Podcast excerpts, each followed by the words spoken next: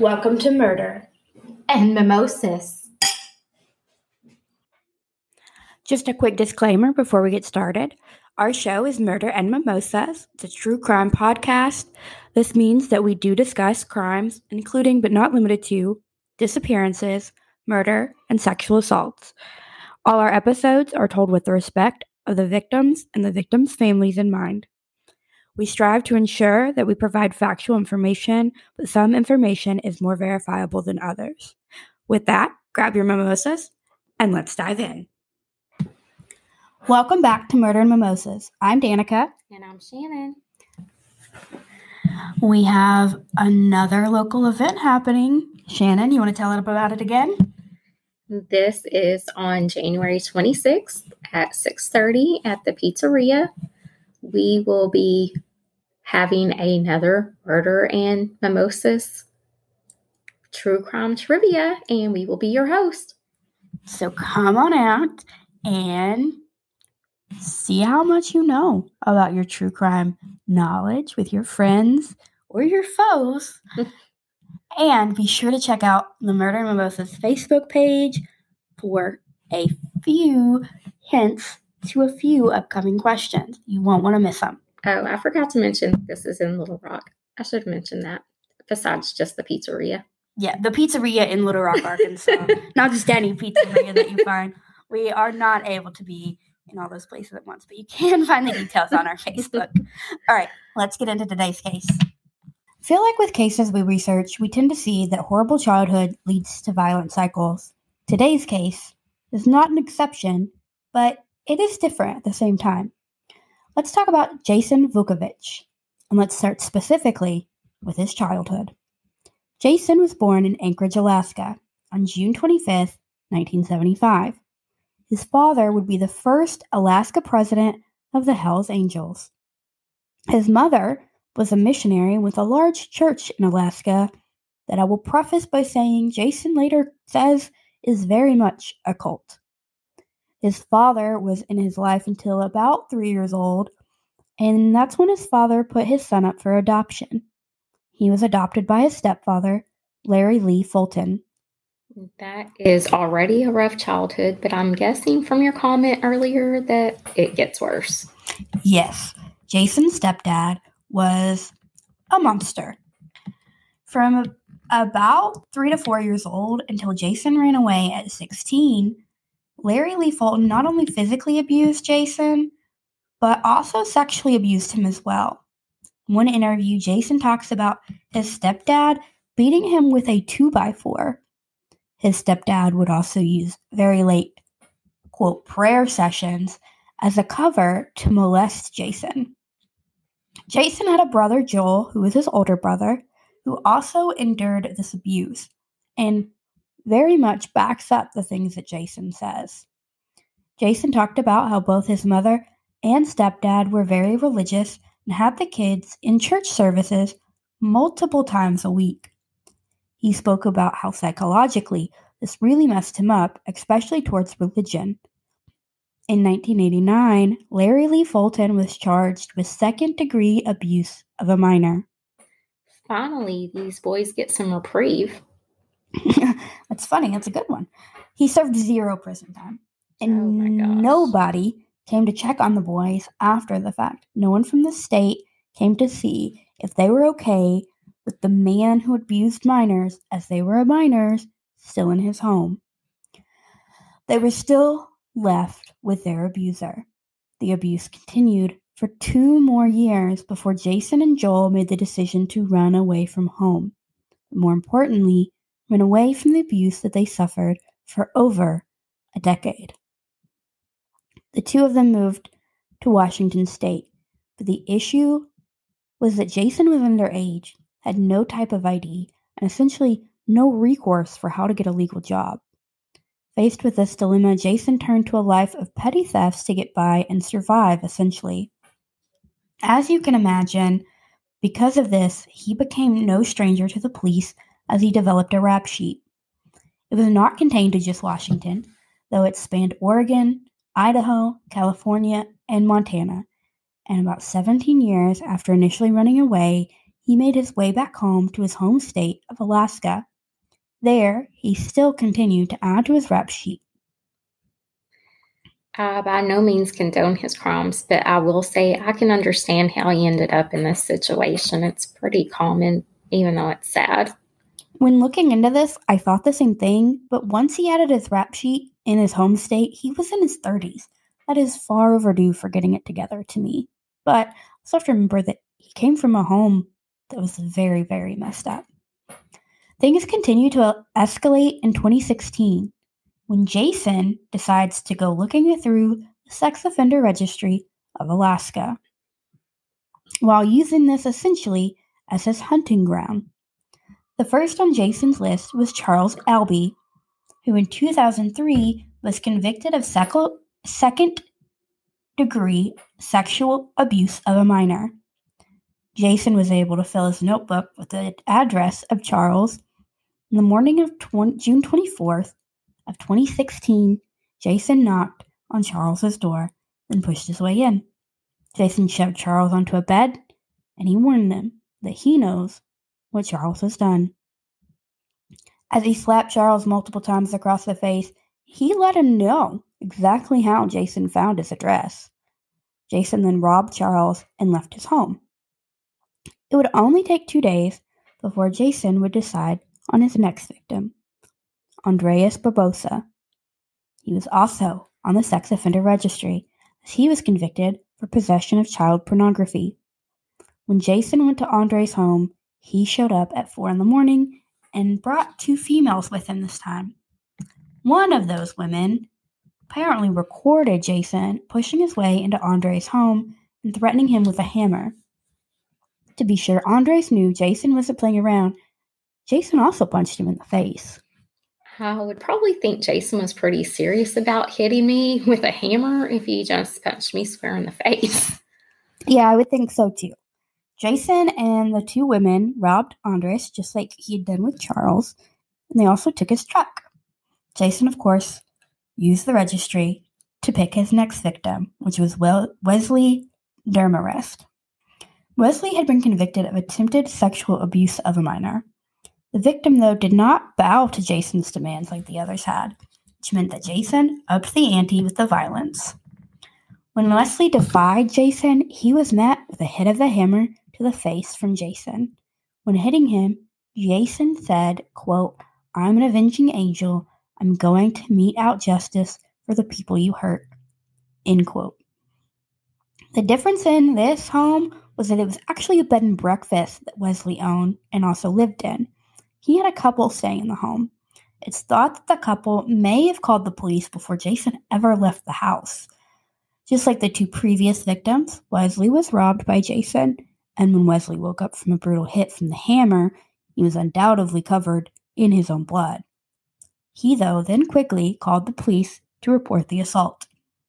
Much to Jason's dismay, he was caught fairly soon after the report was put in, which is part of the reason it is suspected that the couple may have also made a call.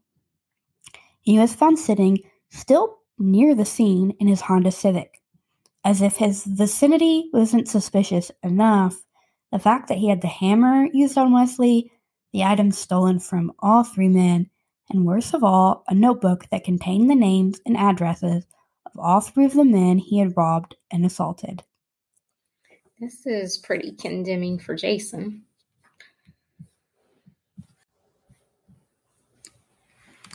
It was bad enough that they arrested Jason then and there. However, According to an interview with Jason, he claimed that some of the cops had patted him on the back and praised what Jason had done. At first, Jason chose to plead not guilty to the 18 counts he was charged with. However, Jason knew, I'm sure, that things would not add up well for him. Jason actually wrote in via the newspaper to the prosecutor with a deal he felt was equitable, equitable to the crimes he had committed. Oh, we got the F word. Forgiven for breaking the law or let off the hook.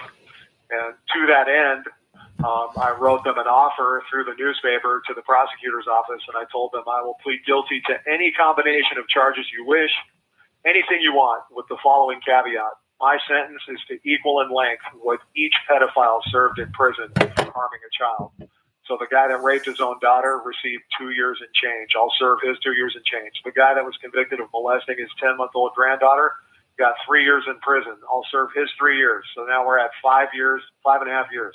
The child pornographer did two years or did a year and a program or something. So I'll do his. And I told them I'll even serve the three years in prison that you suspended for the monster that made me. So I'll do nine years, six months, run that right now. I'll sign, I'll plead to whatever you want. And of course, they summarily laughed that offer out of the courtroom and said, This is not how we conduct business in the state of Alaska. We want to send a message. So ultimately, they sentenced me to three times longer than all of the pedophiles combined served for assaulting children. So. So I personally think that the offer he threw in the ring was pretty fair. I do too, but I get that you can't not be allowed to pick your deal. But honestly, yeah, I I think it was more than fair. Yeah, despite his offer being shot down, Jason still pled guilty to first degree attempted assault and first degree robbery. He ended up with a 28 year sentence with five years suspended and five years of probation, which means he'll still serve 18 years max in prison. Before being sentenced, Jason wrote another letter to the local newspaper and it said, quote, I thought back to my experiences as a child. I took matters into my own hands and assaulted three pedophiles. If you have already lost your youth like me due to a child abuser, please do not throw away your present and your future by committing acts of violence. End quote. Now, keep in mind, he wrote that before being sentenced and after pleading guilty. So I think a little bit of that may have been for that but he does talk about it even later in these interviews after he's already been sentenced that he doesn't feel like that's the right course of action. Of course, Jason appealed his charges due to his PTSD diagnosis. However, that appeal was denied in October of 2020. Of all his victims, Wesley is the only one who's really spoken out. That may be because he sustained a traumatic brain injury from the blow that Jason gave him with a hammer. He's quite happy that Jason was sentenced and hopes it will be served in its entirety. Jason's attorney, Amber Tilton, says there are many who support Jason and feel he should be released. Tilton is part of that group who backs Jason. One thing in Jason's interview that he said that really stuck out to me was that you never really want to be the first charged with a crime in a state. You then essentially become the martyr, and they will throw the book at you to prove a point. Jason makes it clear in his interview he does highly propose against vigilante justice that he decided to seek. Per Jason, quote, I began my life sentence many, many years ago. It was handed down to me by an ignorant, hateful, poor substitute for a father. I now face losing most of the rest of my life due to a decision to lash out at people like him. To all those who have suffered, like I have, love yourself and those around you. This is truly the only way forward. End quote. Jason suggests doing something for the children who've been hurt as it makes as big of or even bigger difference for those kids as knocking down the door and assaulting their abuser. Though personally, I kind of like Jason's way better. I agree. I'm kind of proud of him. I wish he'd have got to more before he was caught. And it's sad that he got a much worse sentence than all of them combined. Of them combined. That's just crazy.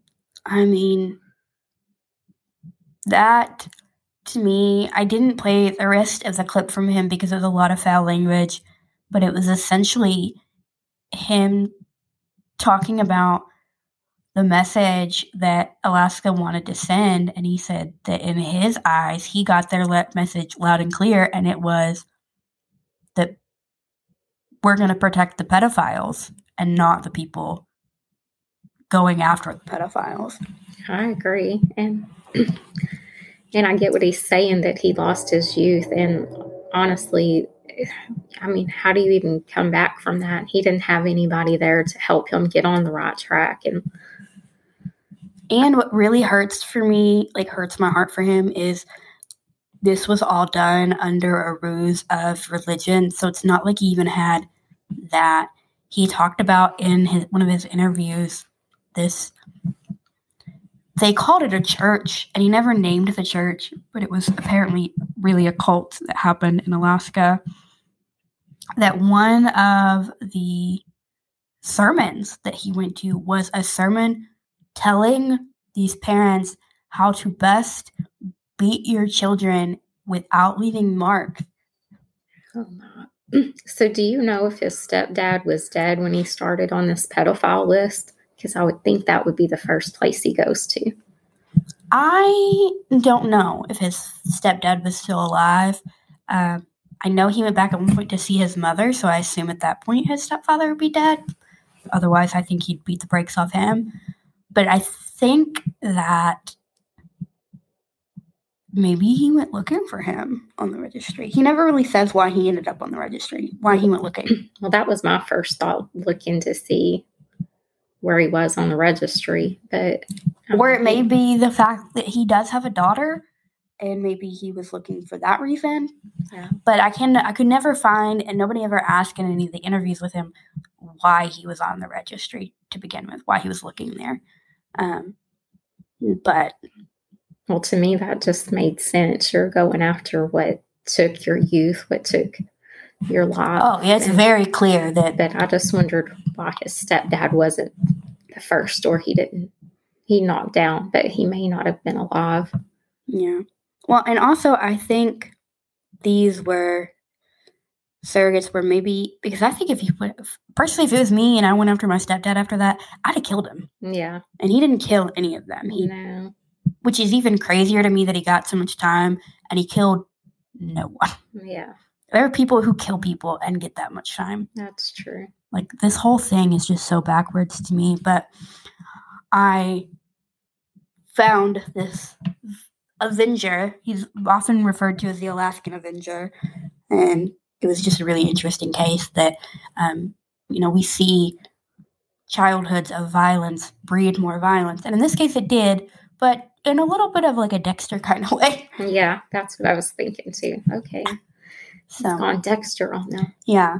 So this is the case where we see violence, but we see violence back on those who are already not good people. Um, and he talks about in his sentences that you know we knew that one was for child pornography, the other one was for raping their daughter, and the other was for molesting their ten month old yeah. grandbaby. That's um, all sick, but I don't even know how you can do that. But you know, they, this isn't because one thing I worry about sometimes with the registry is you can end up on the registry for being drunk and peeing in public because you're exposing yourself. That's true. And you know, I don't think they deserve to get beat. But these ones, the three he came after, uh, they kind of have that coming. Yeah, I mean, but I think it does state on there what happened in the registry, so you might could skip some if. Yeah, I don't know if it states what happened, and I know it states their conviction. Yeah, so I mean, I feel like if it's, but it should be public record. Yeah, that's true. So, anyway, really interesting case a little bit different. Um, so there's our our vigilante of 2023. We always recommend more bubbly and less OJ. Cheers! If you'd like to see pictures from today's episode, you can find us at murder.mimosas on Instagram. You can also find us at murder.mimosas on TikTok, Twitter, and if you have a case you would like us to do, you can send that to murder.mimosas at gmail.com. And lastly, we are on Facebook at Murder and Mimosas Podcast, where you can interact with us there. We love any type of feedback you can give us. So please rate and review us on Spotify, iTunes, or wherever you listen to your podcasts. Thank you.